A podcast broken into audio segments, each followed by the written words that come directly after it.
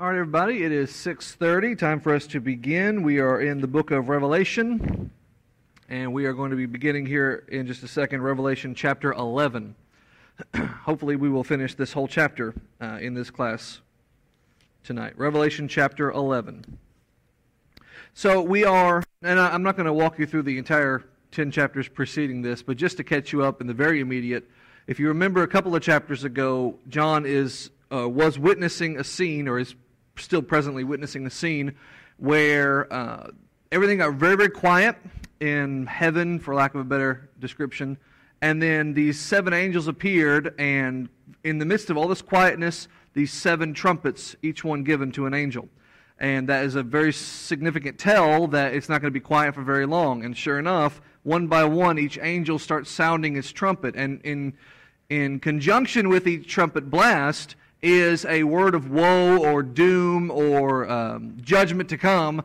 Specifically, it seems to be on the Roman Empire, but by application, all of God's enemies and the devil uh, in particular. But in the context of Revelation and to the people originally this letter was written to, um, the Roman Empire. And so you have these various aspects of the empire, and I'll break that down as we finish it because we're going to finish. The seventh trumpet is going to sound here very soon, and then we'll look at the whole totality of it. But that's what we're kind of in the midst of um, as, as we're walking through this. We saw the first six trumpets, or heard, I guess, metaphorically speaking, the six trumpets be sounded. And there was a kind of a pause. The first six happened almost in very short succession. And then after the sixth one, we haven't heard the seventh one yet. There was a whole chapter, in fact, in between the sixth and the seventh trumpet blast. A lot of stuff happened. And that's where we pick up uh, as we open Revelation chapter 11. John is writing, and he speaks in the first person here in verse 1 he says, There was given to me a reed like unto a rod, and the angel stood, saying, Rise and measure the temple of God and the altar and them that worship therein. I guess I should say one more thing just to kind of catch us up. If you remember last week, uh, we were introduced to this ginormous angel, so large that he was able to have one foot on land and one foot on the sea, and he was holding what the King James called a little scroll or a little book. Your Bible probably says a small scroll or, or just a fragment is really what the word literally means a fragment of a scroll. And John was told, go up to that gigantic angel and ask for that scroll and ask if you could uh, have it. And so when John does, this monstrously large angel says, Here, but you have to eat all of it, which is a perfectly ordinary response to someone who asks for a book. You have to eat all of it. But then he's warned, when you do consume all of it, it will be honey in your mouth and um, bitter in your belly. So it'll go down sweet and it'll come out sour. Go, go, go, I think I described it last week. It'll go in as Taco Bell and come out as go in as Chick Fil A and come out as Taco Bell. Um, but the, the point of it is, the idea is the, what the book is containing, as a matter of fact, is the whole second half of the book of Revelation. And the core message of which is, yes, you will win, but the devil's going to get his licks in in the meantime. The devil's going to get his shots in in the meantime. Many of you will die before your victory is finally achieved. But let's put that death in context. Death is nothing to God. And so it is nothing to God's people, and you will be taken care of even in death. So that's the bittersweet nature of this fight with Satan. It's sweet that we'll win, it's bitter that some of us will die along the way. So that angel presumably is the same one because there's no context for any other angel introduced. So it's the same angel we were just talking about in the previous chapter. When you open up to verse 1 of chapter 11, that same angel now is giving John another instruction. Instead of eat this scroll, now he says, take this measuring stick. The King James calls it a reed or a rod. Your Bible might have a slightly different translation. But it's a tool that would be used to measure um, sizes if you're, if you're measuring out to build a house and, or to measure how big a house that's already built is, which is the context here. As he says to him, Take this rod and measure the temple of God. What is this temple of God? Well, if you remember going all the way back to chapter 4, we've been in a kind of temple setting in these various stages of the plays that John is watching. The curtains drawn, the curtains open, it's a new scene. But he's always kind of around the throne room scene of God, which is a grand, majestic, heavenly version of the temple. Well, here, John is, is in the midst of a measurable temple. He's in the midst of some kind of a, of a building, for lack of a better word, that he's able to measure and determine the size of it. But let's remember that we're not, when you read this word temple, let's put it in the context of the New Testament Christian who is reading it. Now, in this chapter, and in the chapter to come, chapter 12, and also chapter 13, there is going to be a lot of reference made to specific real world, very Jerusalem centric places and things. You're going to read those things, and your mind is going to want you to immediately associate them with the Jerusalem equivalent. Holy city, oh, that's Jerusalem.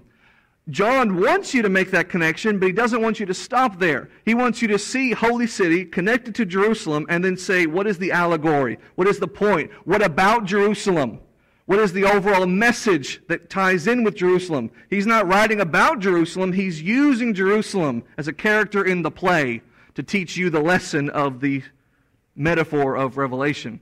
So in this case, you read Temple of God. Your first connection, you got to make two of them. Your first connection is to the Old Testament Jerusalem inhabited temple of God. But then from there, your second point of connection is what is the application? What is the allegory of that Old Testament temple of God? So he's going to be in the temple of God, measuring the temple of God, but we're going to learn lessons along the way. All right, keep looking at the verse. Uh, verse 1 still. The angel says, Rise and measure the temple of God and the altar and them that worship therein. So your mind is naturally going to go to Old Testament, but let's not keep it there. Um, what, let's not run away from this idea of a measuring stick, though. What do you use a measuring stick for? To determine the size, and if you're measuring a building, how many people can you fit in a building? As we're going to see as we go through this, what this temple of God represents is what the New Testament temple is the home of God's people. And who are God's people but God's priests and priestess is so, whether you're male or female, if you're a Christian, you're a priest or priestess. You are a person in the kingdom of God, in the temple of God, working for God. And that's going to be the way it's used in this chapter. But he's only going to talk about the Old Testament temple. It's up to the Christian reading this to make that second connection. That he's not just talking about the temple, he's using the temple to talk about something spiritual. Okay? All right. So, if you're measuring it, you're trying to determine its size, the idea is how many people can we fit in this building? Well, if it's the temple of Jesus Christ, if it's his spiritual church, you can fit the whole body of saved people in it. Verse 2. As the angel is telling him, measure the temple, measure the, the dimensions of the temple, it says in verse 2, the court, which is, the King James says, without the temple, but that should be outside of or separate from the temple. Leave that out, the angel says, and measure it not. For it is given unto the Gentiles, and the holy city shall they tread underfoot forty for, uh, sorry, foot 40 and two months. They'll tread under their foot 42 months. So there is slowly being uh, illustrated for us this kind of layered image, okay? You have at the center of this image, and I'm not going to try to draw what the actual temple of Jerusalem looked like because it's a metaphor anyway. You have the center of this image, the temple, all right? John is told to measure this, but beyond the temple, you have the courtyard beyond the temple. Don't measure that. And then, even though it's not clear yet, it will be soon, there is even beyond that a whole city around the courtyard within the space of the temple. So there's going to be three levels here. Measure this, don't measure this, and what will be clear in a moment is all around here are all these people trampling and trotting under their foot. Those are evil people. Evil people are here. God's people are here. But the mystery we're going to unravel in this chapter is who are these people in the middle? Evil people trampling. That's your Roman Empire. That's your wicked people. God's people in the temple. Measure them. Let's find out how many we can fit in this building. And then out here, but not quite out here, but not yet in here, is a whole different category. We'll get there. All right? Look again at verse 2. The court outside the temple, leave out. Don't measure that, because it is given to the Gentiles, and the holy city shall they tread underfoot forty and two months. See? Temple, court, and the holy city. Everything that is there layered in pieces. All right?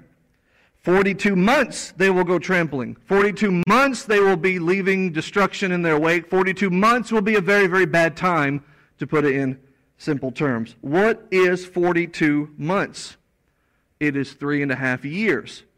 Three and a half, anything, is a recurring term, a recurring um, numerical figure in Revelation. In this very text we're going to be seeing later, three and a half days. But here we have three and a half years. What's three and a half years? I mean, my mind goes to the ministry length of Jesus, but I don't think that's the reference here. I think the way three and a half is used is to indicate something very similar to Revelation 2, verse 10 you'll be in prison 10 days. Well, what is 10 days? It's a week and a half. But what is 10 days? It's an indefinite period of time, long enough for you to feel it, but it won't last forever. I think that's the same kind of idea being conveyed here. The enemies are going to surround the holy city, they're going to lay waste to the holy city, but it's not going to last forever. A lot of people are going to die, a lot of hurt's going to happen, but it's not going to last forever. Now, it's here where we need to pause because a lot of people reading Revelation go into the book with the idea that Revelation was written to, in part, uh, prophesy and talk about the upcoming, they think, destruction of Jerusalem. Jerusalem was destroyed in the year 70 by General Titus, the future emperor. Titus goes in, sacks the city, puts down the Jewish rebellion, lays waste to the temple, burns it all down. That's the end of the, the basically the Jewish society as it was known from Abraham to that point, with hiccups along the way. It was pretty much ended right there. You know, the people continued on, but they were a shell of their former selves after 70. So a lot of people read Revelation and they look for signs and clues and prophecies pointing to the coming destruction of, of, Jerusalem.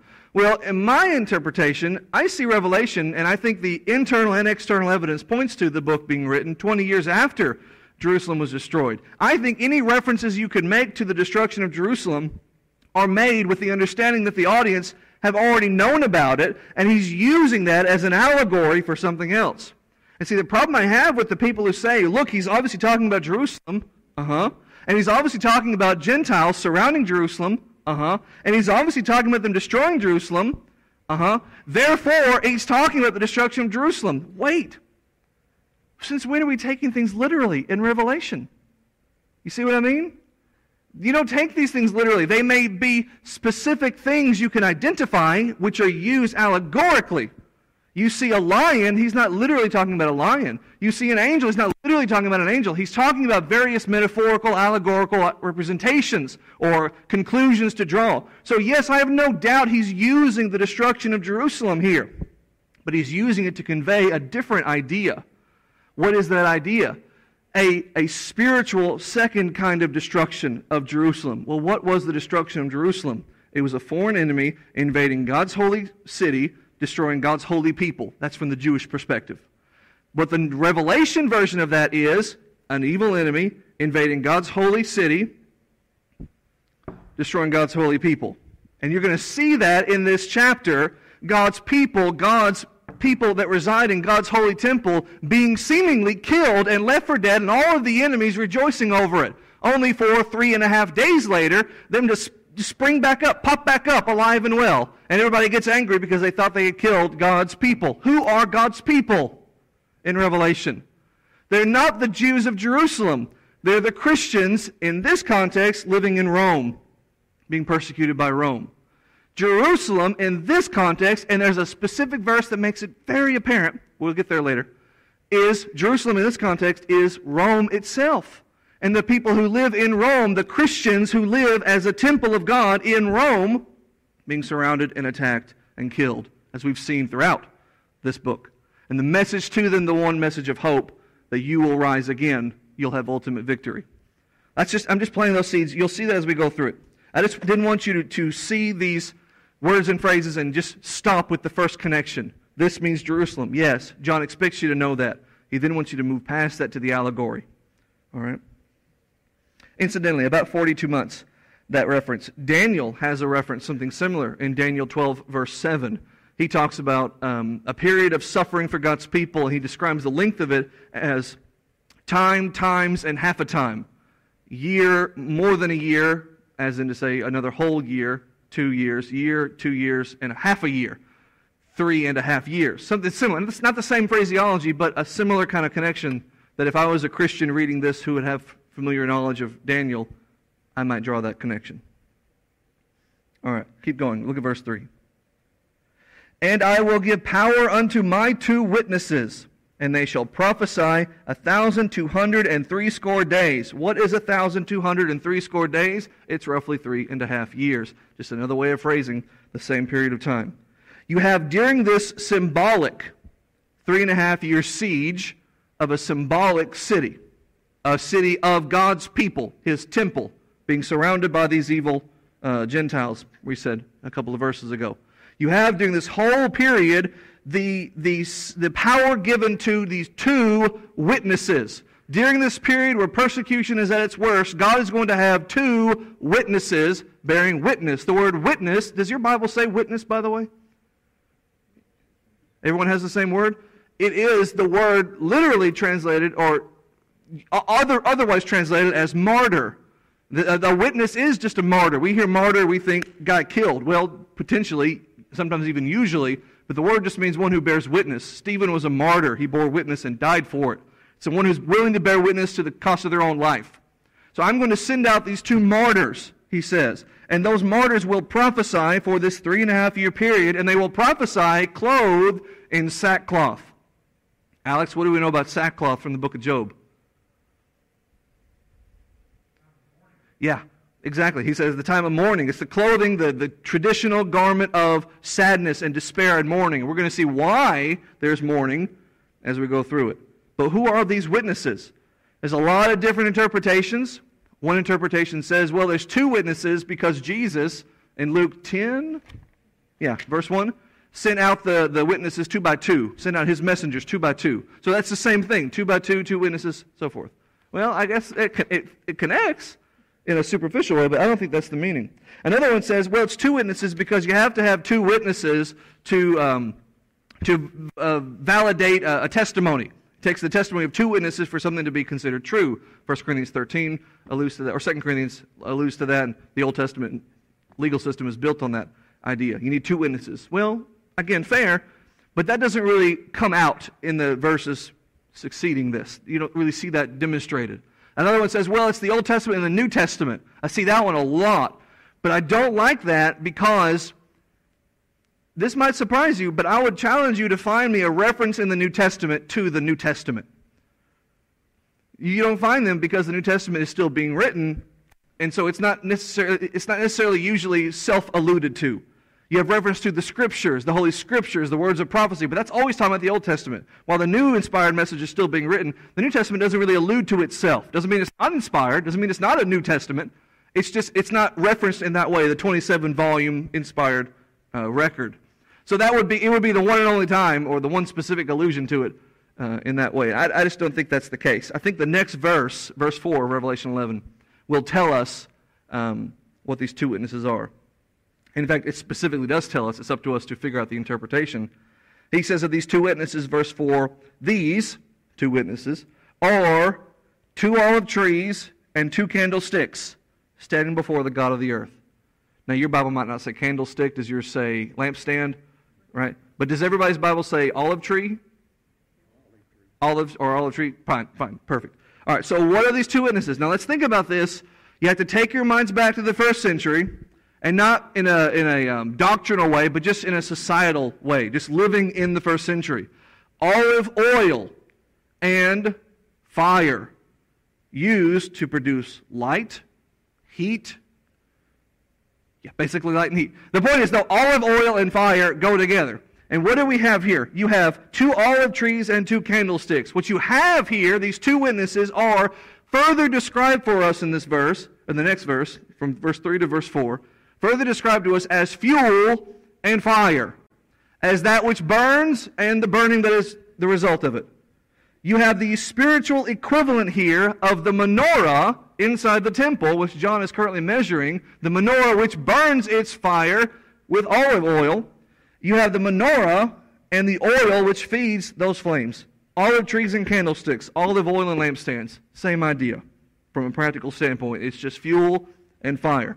But that's your first connection. All you've done, if that's the case, all you've done is unlock the, the, the literal term. Now I need the allegory. Now I need the connection. What's the point? What am I learning from that? Well, fuel spreads by fire. Fire spreads when you add more. Fire spreads with fuel, I should say. Fuel spreads a fire. So, what spreads the fire of this message? Because if you go back, if you remember in verse 3, these people are called two witnesses. And these two witnesses are fuel and fire. What is God's witness? What is God's message that you preach to the point of including death? What is the fuel that fire that that burns the fire of God's message. It's the inspired word. What is it you're preaching? the Word of God. And you preach it and it spreads like a holy flame. Fuel spreads to feed a fire. What spreads the fire of God's message? The, what is the fuel?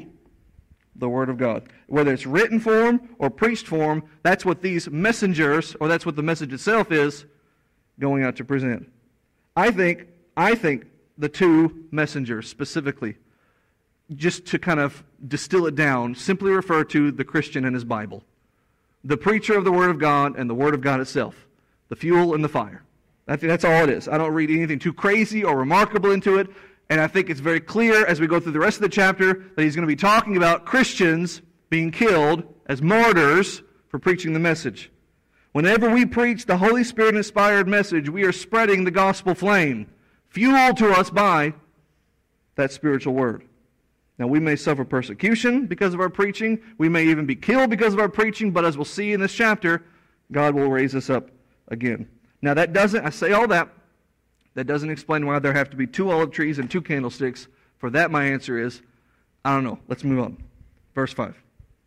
And if any man will hurt them, his messengers, fire proceeds out of their mouth and devours their enemies. And if any man will hurt them, he must in this manner, or that is to say, in the manner in which they hurt them, they must in that manner be killed. Remember, the word messenger, same as the idea of martyr.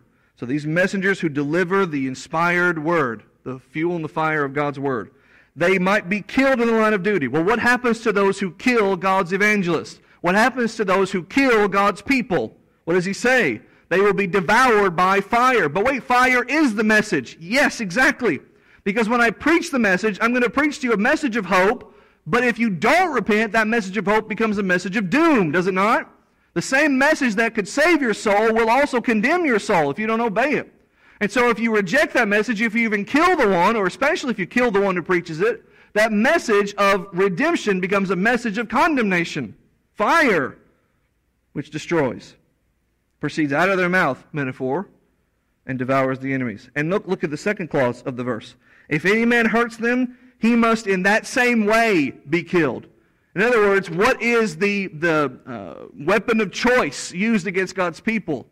In the metaphor, that same weapon will be turned against them. Not literally. God's not literally going to be sawing people in half or literally feeding them to lions, the Romans or whomever. What he's saying is justice will be done. God will be a God of justice. What you do, you'll get. What you give, you'll get back. And if it's bad, bad's coming. God doesn't have to be a God of justice. In fact, in our case, we're thankful he's not. We're thankful He's a God of grace instead of justice. He gives us what we don't deserve. But to these enemies, the promise is you'll get what you deserve. Hurt my people, you get hurt right back. Verse 6 These messengers, his people being sent out, have the power to shut heaven that it rain not in the days of the prophecy. Their prophecy. Who are we talking about here? God's the preacher and his Bible, the prophets that it rained in the days of their prophecy, and had power over waters to turn them to blood, and to smite the earth with all the plagues, as often as they will. These olive trees and candlesticks. But who are they? God's people sent out who are being killed. These have the power, the power of the prophets. That's not to say I, who could typify this person, have this power. It's to describe them in the same category of the Old Testament prophets. So you draw that connection, then you make the allegory. Old Testament prophets, now New Testament prophets. Well, what do you tell me about Old Testament prophets? What do you say to me to make me make that connection to make the allegory? Well, how do you describe an Old Testament prophet? By the miracles they do. They can shut up heaven so that it's not raining. Elijah did that. James 5:17, the New Testament reference. You can turn water to blood. One of the plagues of Egypt, which Moses, a prophet in that sense, did. Exodus 7:19. Um, and smite the earth with plagues, all the other plagues, Exodus chapters 8 through 11. All done by God's power through his human messengers, sent out and hated and reviled by those to whom they preached, who didn't want to obey. So, whoever these two witnesses of Revelation are, they are obviously in verse 6 connected thematically with the Old Testament prophets. I think I'm supposed to make that connection and then therefore conclude well, these must be, in this context, the New Testament prophets. Because Rome isn't persecuting Elijah. Who's Rome persecuting? The people who are sticking their necks out to preach Jesus, finding themselves being exposed and thus being killed. And they're sent out with the power to shut up heaven. The King James says power. Does your Bible say power at the beginning of verse 6? It's not the Greek word dunamis, which is the common word for power. This is the word exousia, which means privilege. They go out with the right. God has given them the right to carry out his message and to work his will. Verse 7. So here are these messengers, fueled with the fire of God's preaching. They go out and they preach the message in the midst of this evil world. And they are surrounded, and what happens to them? Verse 7. When they have finished their testimony, the beast that ascends out of the bottomless pit shall make war against them, and shall overcome them, and kill them. Who is the beast from the bottomless pit that makes war against God and kills? Who are we talking about? This one's easy. Indeed, this is the devil. He is the ultimate, eventual, final loser in the fight. But his nails have not been clipped yet. He's still going to cast uh, a pall over the world. He's still going to do his dirty deeds in the world. He wants to overcome us, and sometimes he does overcome us. In fact, this verse even uses that expression. Sometimes he does overwhelm and defeat us individually. But through Christ, 1 John 2:13, we can overcome the devil. And yet, he will still succeed in killing many of God's people. That's why the message from chapter 10 is bitter sweet. You're going to win in the end, but he's going to take as many of you down with him as he can. And so that's the, that's the picture. In fact, really what you're reading, I, said, I think I said this at the beginning of class. The little scroll from chapter 10 is just the rest of Revelation. You're seeing that right here. You're seeing the idea of a bittersweet message played out in chapter 11 of you going and preaching the sweet message of redemption and then the bitterness of the devil coming up and, and trying to kill you for it, and in fact, succeeding in killing you for it. In fact, he's going to succeed in killing a lot of you, John says. But don't lose sight of the fact that this chapter began with John being told to measure a house to hold God's people. Right now, that people are being, is being killed piece by piece by piece. And that's demonstrated in verse 8. The King James says, they are dead bodies, plural. Is that what your Bible says? Tommy, you got to look. Does your Bible say dead bodies? Everybody's Bible say bodies, plural? All right. It says plural? It should not. It should not. The word is patoma, which means a corpse, singular. Just a lifeless thing, a ruined thing, even. It didn't have to necessarily refer to a person, though in this context it clearly does, two people. Um, it could it just a, a, a fallen city, same word, a ruined thing. It's a singular word, not a plural. So John is seeing death. He's not seeing the dead peoples. He zooms out and he sees just death in general. He sees, well, keep reading. Their dead bodies shall lie in the street of the great city. He's going to describe it for you, but what we're talking about here is this big circle measure the temple. Don't measure the courtyard. And there's a whole city where the bad people are trampling and stomping around. The dead are going to go out and they're going to stick their necks out to preach the message and they're going to be killed. And John is going to step out of the temple and look and see death everywhere in all of this city. Okay, that's where we are. They will lie in the street of the great city, which spiritually, oh, he just tells you, don't take this literally, but people still do it spiritually is called Sodom and Egypt, where also our Lord was crucified. Now, again, people make this mistake. They say, oh, Sodom, Egypt, that's metaphor. The city where the Lord was crucified, hot dog, that's Jerusalem. Wait, why is that one literal and not the other two? If the other two are metaphors, the third one should be a metaphor. It's not literal Jerusalem any more than it's literal Sodom or literal Egypt. It's a metaphor to describe a great city whereupon great evil is done. What is the great evil of Sodom? In fact, don't answer that. I think we all know it. What is the great evil of Egypt? Blasphemy against God, the hard hardness of Pharaoh, and slavery to God's people, right? What is the great evil of Jerusalem? The killing of the Son of God. In fact, that's the specific reference there. Now, you take all those, you have debauched sins, you have blasphemy against God, and the, the forced servitude of God's people, and you have the killing of God's holy child. That is a three tiered recipe for Rome. Not Jerusalem, which was not a debauched society, though they weren't exactly, you know, angels, but they weren't a debauched society like Sodom. But you could find similar sins in Sodom that you could in Rome.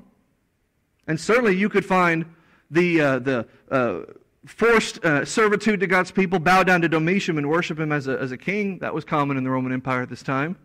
If nothing else, the enslavery of God's, uh, the uh, enchaining of God's people, the imprisonment of them, and of course, the city where the Lord was crucified. Well, no one is saying Jesus was killed in Rome, but a whole bunch of other Christians were killed. People of Jesus were killed. So this is not literal Jerusalem. Why would it start being literal now? Instead, find the three tiered connection to those, the allegory that connects all three of those to scriptures. What I think John is seeing here, I think what he's being allowed to look at is the city in which all of God's people are being killed right now, that he's writing about right now, which is Rome. Rome is the great enemy being wielded, the sword being used by the devil to hurt God's people. And there, he is witnessing, through that context, the seeming death, the apparent death of God's people. And I have, to, I have to put in that term because if I just say he's watching the death of Jesus' church, you look at me funny because Jesus' church is not dead. Well, it's dead in the same sense that Jesus was dead. He just didn't stay dead, as we're about to see. Keep going, verse 9. They of the people and kindreds and tongues and nations shall see the dead for three days and a half. Not three years and a half anymore. Now it's just three days and a half. All this dead that John saw, other people and kindred and nations are going to witness it. And they're only going to see for three days and a half. And then what's going to happen? In the meantime, look at the end of verse 9. No one is going to be allowed to put the dead in graves. Is that what your Bible says? Why don't you put dead in the grave? Aren't you supposed to put dead in the grave? Why would you not put dead in the grave? Say again? Either because it's not dead or because it's not going to stay that way. Right? If someone, if you knew this person is dead, but they're going to rise in three days, would you go to the trouble to have a funeral? No, you'd stick them in a room and you'd wait. And you'd wait for the day when Jesus would rise them, raise them again as he promised he would do in that scenario. So here, John is witnessing God's holy and faithful messengers going out and preaching the gospel and being killed for it. And they're lying dead and then the message goes out, they're dead, but nobody bury them. Why? Because they're not going to stay that way. The devil is going to kill some of us. The devil is going to kill, metaphorically, it might seem, the whole church of Christ. It might seem like the whole of it is snuffed out. But let's just keep reading. Death is not the end. Death is not the end. If death, death was the end, then your Bible would have ended in Matthew chapter 27. But it doesn't. Your Bible would have ended in John chapter 19, but it doesn't. John chapter 20 happened. Look at verse 10 of Revelation 11. And they that dwell upon the earth shall rejoice over the dead. Who are these people? Who rejoices over killing God's people? God's enemies do. They will rejoice over the dead and make merry and send gifts one to another. Why? Because these two prophets tormented them that dwell on the earth. Go away, you tormentors. You people who keep telling us what to do, really telling us what God said to do. Go away, you tormentors, you people who keep trying to convict us of our sins. Go away, you tormentors, go away. And then finally they're killed. Woo, finally, we can be left alone. Look, they're dead. Why, why, why, why isn't anybody burying them? Oh, wait, let's see what happens. Verse 11. And after three days and a half, the King James says the capital S Spirit. But it's not the Holy Spirit. It's the breath of God, Spirit of life. The Spirit of life from God entered into them, and they stood up on their feet. And great fear fell upon all them which saw them, them being the ones mentioned in the previous verse. So they were all celebrating, they were all happy, they were all having a great time. Finally, our great tormentors are dead, and now we can be evil without any repercussions. Oh no, they're rising from the dead. Right? It's like a zombie movie, except the zombies are the good guys in this case. They're dead, but God will put His spirit of life back into them. He breathed it into Adam long, long ago, and He'll breathe it into them again. Now, this is metaphor. That you're supposed to make the first connection to Adam, and God gave life to Adam, a dead husk from the dirt, and then draw the allegory.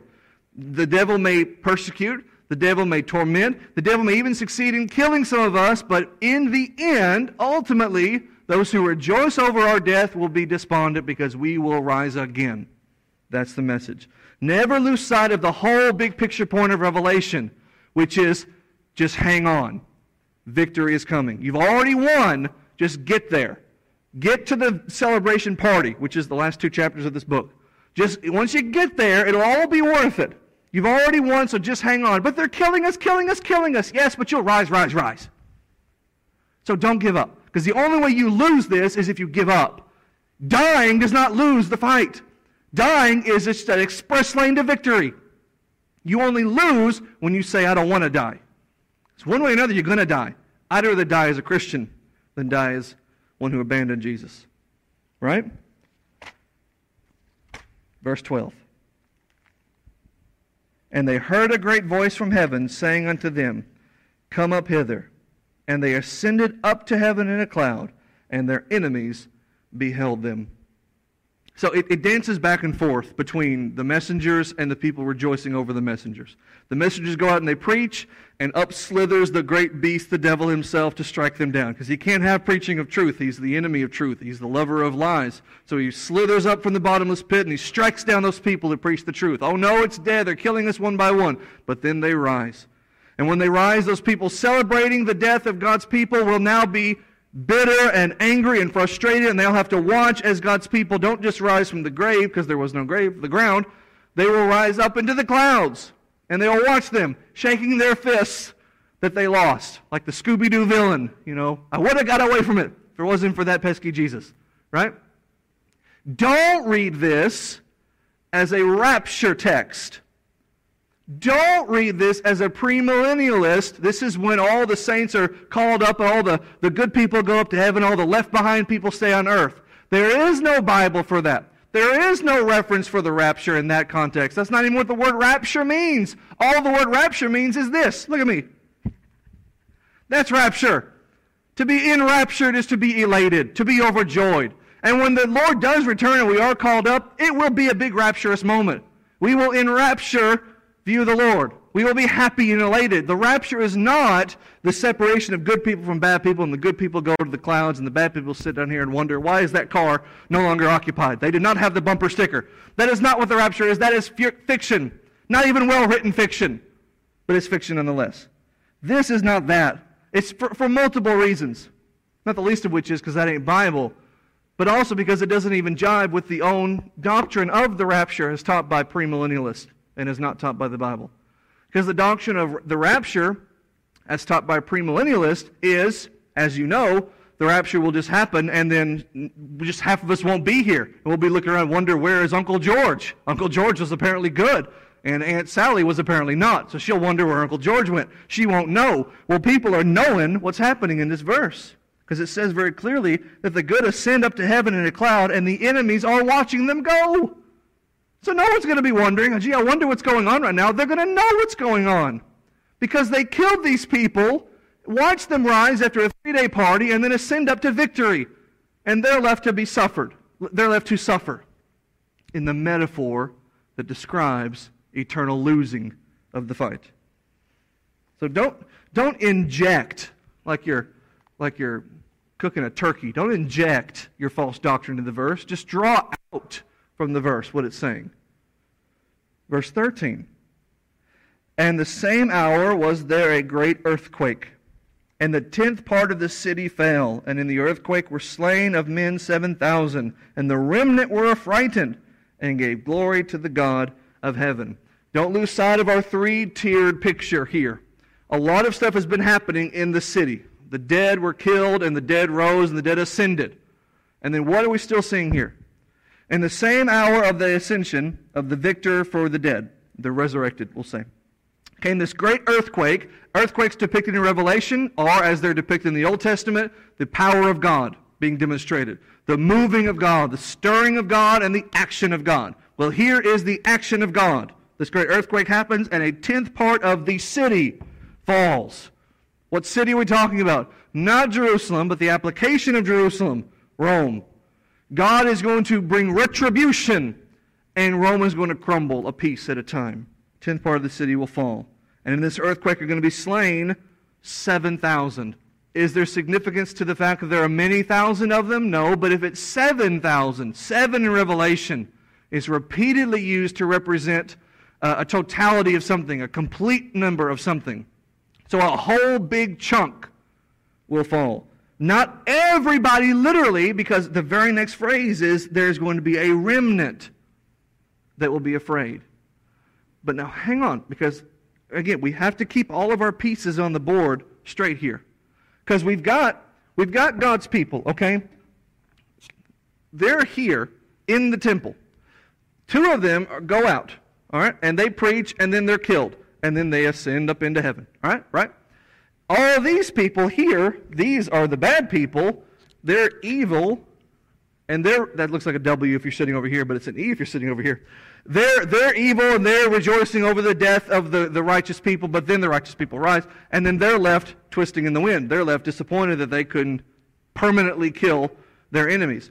And then, right after they have to watch their enemies rise and not be killed, suddenly the ground starts shaking and they realize God is not done with us yet. And comes this great retribution where all of the dead, all the evil people start dying. And they die all around here. But there is a remnant of people that is left. So who is the remnant? Who is the leftover people that are left? It's not these people. It's not these people. Well, who's left? It must be these people. So who are these people? There are three category of people talked about here. There are the people who are already gods, the people who are not going to be gods because they're trying to kill God's people. I mean, God, apostrophe S, gods, belong to God. But then there are the people who are not yet gods, but maybe who could become gods.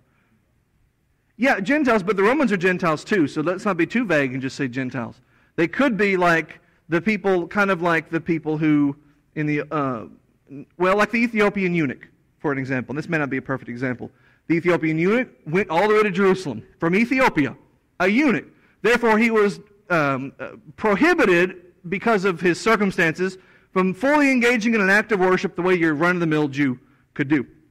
And yet, he had enough care and enough desire to go all the way there to take part in it. He just couldn't go all the way in. He could get close, but he couldn't go all the way into the holy city, the holy, holy building of the city. So you have all these wicked people here. You have God's people here, but then there's this left behind rent. Oh, I shouldn't have said left behind. This left over residue of people. This left behind. Ah, there it is again. This remainder, remnant is the word used, who are afraid and will give glory to the God of heaven. In other words, Christians are going to be killed. All right? I'm going to go and I'm going to preach the gospel. And the people who don't want to hear the gospel are going to kill me. What about the people who I preach to who do want to hear the gospel? They might be motivated to obey the gospel by seeing how willing I am to die for it. Right? So let's not think of they're going to kill me and that's going to turn people off.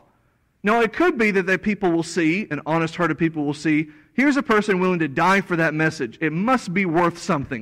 And they inquire further and they learn more, and maybe they become God's people and then go from the courtyard into the temple itself. I'm basing that all that on the fact that John painted this picture originally. He painted the picture of a temple, a courtyard, and a city beyond. He made it three tiers, not me. I'm just doing the math. He's talked about this group, he's talked about this group, all that's left is this group, and all I'm trying to do is figure out who could this group be. If they're not evil people trying to kill Christians, and they're not Christians yet, then maybe they're just pagans who are not yet Christians. Yes, exactly. That's exactly what I think. She said people that can be persuaded. As opposed to, you know, your, your standard, you know, Roman zealot who is not persuaded, tries to kill. All right, look at verse 14. We're almost done with the chapter and with the class. Verse 14. The second woe is past, and behold, the third woe comes quickly. Well, hold on, slow your roll. Two woes have been given, and in the, in the course of those two woes, we've heard six trumpet um, blasts, each of which prom- promise defeat, and with each of the six trumpets sounding, promised a different aspect of the defeat of the Roman Empire. The first trumpet, essentially, your land will be destroyed. The second trumpet, your government will fall. The third trumpet, your leaders will crumble. The fourth trumpet, your sky will darken. The fifth, your authority will fail. And the sixth, your army will lose. We saw all that in the chapters preceding this one. Six trumpets, two woes, and they're all starting to form this very clear picture of a very dangerous enemy that is just doomed to fail eventually. And just hang on, and your victory will come. Seventh trumpet, third woe, is going to describe for us how ultimately that enemy is going to be put away for good. And wouldn't you know it? Verse 15. the seventh angel sounds. Now, if I'm John, I've been watching this play. For a little bit there, I took part in it, if you remember. He had to go up to the angel and get the little scroll, and he had to eat it. So he took part for a minute, but now he's back off the stage. Now he's sitting in the stands, and he's been watching. It got really quiet in heaven, and then the trumpets were distributed, and he sat with anticipation. And then, one by one by one, trumpets are blasting. Now it's the last one, and you know John is thinking, is this it? Is the movie almost over? It, I mean, we still have 45 minutes to go in this film. If it's a two and a half hour movie, he's thinking there's more to go, but I don't know what it's going to be because we're running out of trumpets here. The last one's about to sound. Your anticipation should be building. Let's see what's going to happen. Verse 15. The seventh angel sounds, and there is this explosion of noise in heaven, great voices in heaven saying, The kingdoms of this world are become the kingdoms of our Lord and of his Christ, and he shall reign forever and ever. It's no coincidence that this angel holds on to his trumpet and he doesn't sound his trumpet. He waits until what? We witness God's people be killed by this evil nation. And then God's earthquake starts to stir and starts to break down this nation. And as it does, this conclusion starts to come to mind. Not conclusion like finality, but like I'm, I'm, I'm adding it up. Two plus two equals four. God's nation is being attacked, killed, risen, ascended, and these evil killers are going to be punished. And I'm starting to draw the conclusion to that thesis, which is these nations will rise and these nations will fall, but God's nation, the one that's being assaulted right now, will last forever. And that's what this great chorus is saying here. The kingdoms of this world are become the kingdoms of our Lord. It is not that the world's kingdoms transform into the Lord's kingdoms. It's that they will be swallowed up by him. It's, it's uh, uh, an overthrow reference. It's just the phraseology would be very familiar to people at this time and uh, who study this kind of thing. it, it is not like when, uh, when an empire like Persia conquers Babylon. It's not like um, it becomes Persia Babylon. It's just Babylon becomes subservient to Persia. They become a vassal state to Persia. So here are all these kingdoms of the world, and now they're going to be put into submission to God. They were rising up and they were attacking and they were brutalizing, but soon God is going to rise up and He's going to crack the whip and He's going to put them in submission. And all these kingdoms of the world are going to be forced to bow to the Lord and to His Christ. And He, Christ, is going to reign forever and ever and ever again. Daniel 2.44. Daniel 2.44, right? Daniel interprets the dream of Nebuchadnezzar, and the stone cut out of the mountain, and it consumes all, consumes all the other kingdoms. And he concludes that God will have a kingdom which shall never be destroyed. Same idea here. Verse 16. Still in the middle of this heavenly chorus. And the four and twenty elders, we haven't seen them in several chapters, but they're still around, which sat before God on their seats, they now all fall on their faces, and they all worship God, verse 17, saying, We give thee thanks, O Lord God Almighty, who is, the King James says art, but who is presently and was past tense and are to come. We give thanks to the God who is God, who always has been God, and whoever shall be God. We give thanks to the reliable God, for the evergreen God, for the God who is dependable, who you can always count on. Um, how's it go, Alex? It's dependable, reliable. It's yeah, it's the greatest God of all. It's not the greatest book of all, but that's, it's incredible, reliable, it's somethingable, it's wonderful. It's the greatest God of all. That's what they're saying here. You have been, you always will be, and you are even still. That's who they're praising. Because, why? Middle of verse 17. Because you have taken to thee your great power and have reigned. Taken to thee, the King James says, you've claimed for yourself over these kingdoms of the world. You've knocked their crowns off their heads, and you've placed a big one on your own. You've claimed what is rightfully yours dominion over all creation. Now, listen, this is a seed he's planting here. He's going to water this in a few chapters, or really two chapters. But this idea of God rising up against the enemies of God, and he's not just rising up to protect, he's rising up to attack. He's not just sheltering his people, he's um, offering retribution to his enemies. So he's attacking the enemies, he's destroying them, he's subduing them, he's knocking the crowns off their head, he's claiming for himself dominion. Hang on. The devil has dominion over the world right now. The devil is the God of this world, according to Paul in the Corinthians. The devil is the, the ruler, the prince of the darkness in the air.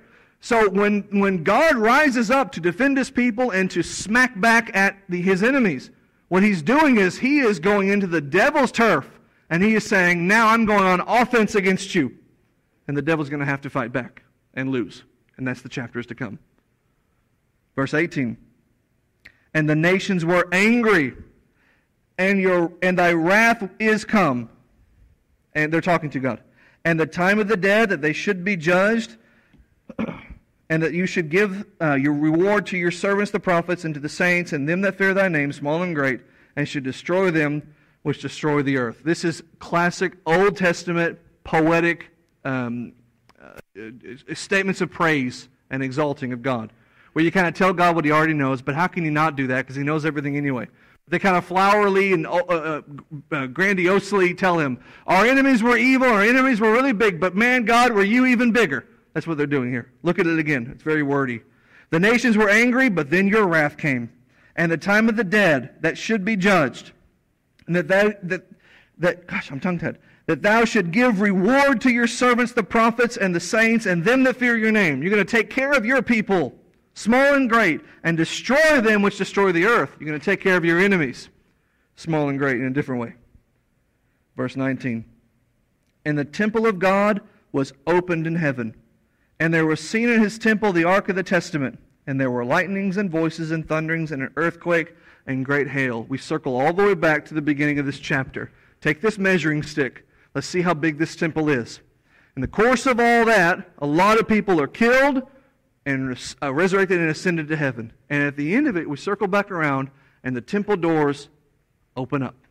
And people are able to, to peer into the temple and see beyond to the Ark of the Testament, the Ark of the Covenant. Now, if you were able to do this in, well, it's not in Jerusalem anymore. It's the Dome of the Rock now. But if you could go back 2,000 years to actual old physical Jerusalem, and you could go to the temple. I mean, you'd have to sneak past the security guards because we're all a bunch of stinking Gentiles. But if you could get to the temple and you could get the doors open, you could peer in, as is being described right here, right? And you could look into the temple, you would not be able to see the Ark of the Covenant. Why? Because there's a curtain there. Exactly. Bill says it's behind the veil. There is the second curtain. If it was the tabernacle, it's the, the second curtain. The temple is big doors, and then there's the first curtain. The curtain which separates the holy place from the most holy place. That curtain is there, which means you can't see what's beyond it. But here, in this apocalyptic version of it, as John has been measuring it and he's been preparing it for all these people to come into it, we're able to peer in and we can see past the veil to the Ark of the Testament. Why? What happened to the veil? Metaphorically, uh, I mean literally, but that's the metaphor. Yes. Bill says it was ripped. When Jesus died on the cross, the veil ripped from top to bottom, which is improbable, if not impossible. It ripped to it that the way into the most holy place had not previously been made manifest, but now is made open to all. Now we can approach boldly, as the Hebrews writer says in chapter 4. We can approach boldly the throne of God. We can enter into the temple. It doesn't matter what your birth or ethnicity or nationality, etc. Now we can go into the holy uh, abode of God and belong to the house of God, be the people of God, be his new priests and priestesses. And that's what you're seeing here. The way in which is open. There's no veil separating you from God anymore. God is open to you now. Again, verse 19. The temple of God is opened in heaven. Incidentally, if the temple is in heaven, the temple isn't heaven. What is the temple in this context? It's the church of Jesus Christ. The church of Jesus Christ is not heaven, it's heavenly.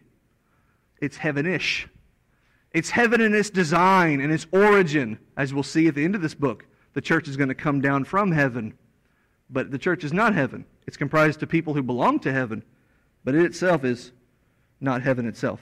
Anyway, the temple of God was opened in heaven, and there were seen in that temple the Ark of the Testament, and just exploding all around it is lightning and voices, the King James says, um, a cacophony of noises and thunderings and an earthquake and even great hail. What you're seeing is a picture of a God that is alive and stirring and active. As I said at the end of the sermon on Sunday, God is not dead. You see that right here. God is not asleep. And even though it feels like I'm being overwhelmed, I'm co- totally surrounded, and I'm being killed left and right, wrong shall fail, right shall prevail, and peace will come, not necessarily on earth, unless you mean within your soul, and goodwill to men. So that's the, that's the message of Revelation chapter, what was that one? 11. That's the message, which is you're surrounded, your enemies are evil and bad, and they're hurting you, but you know what? Let them kill you. Let them kill you. I'll raise you back up. And then all they'll be able to do is to shake their fists as you go on up, and then I'm going to stir.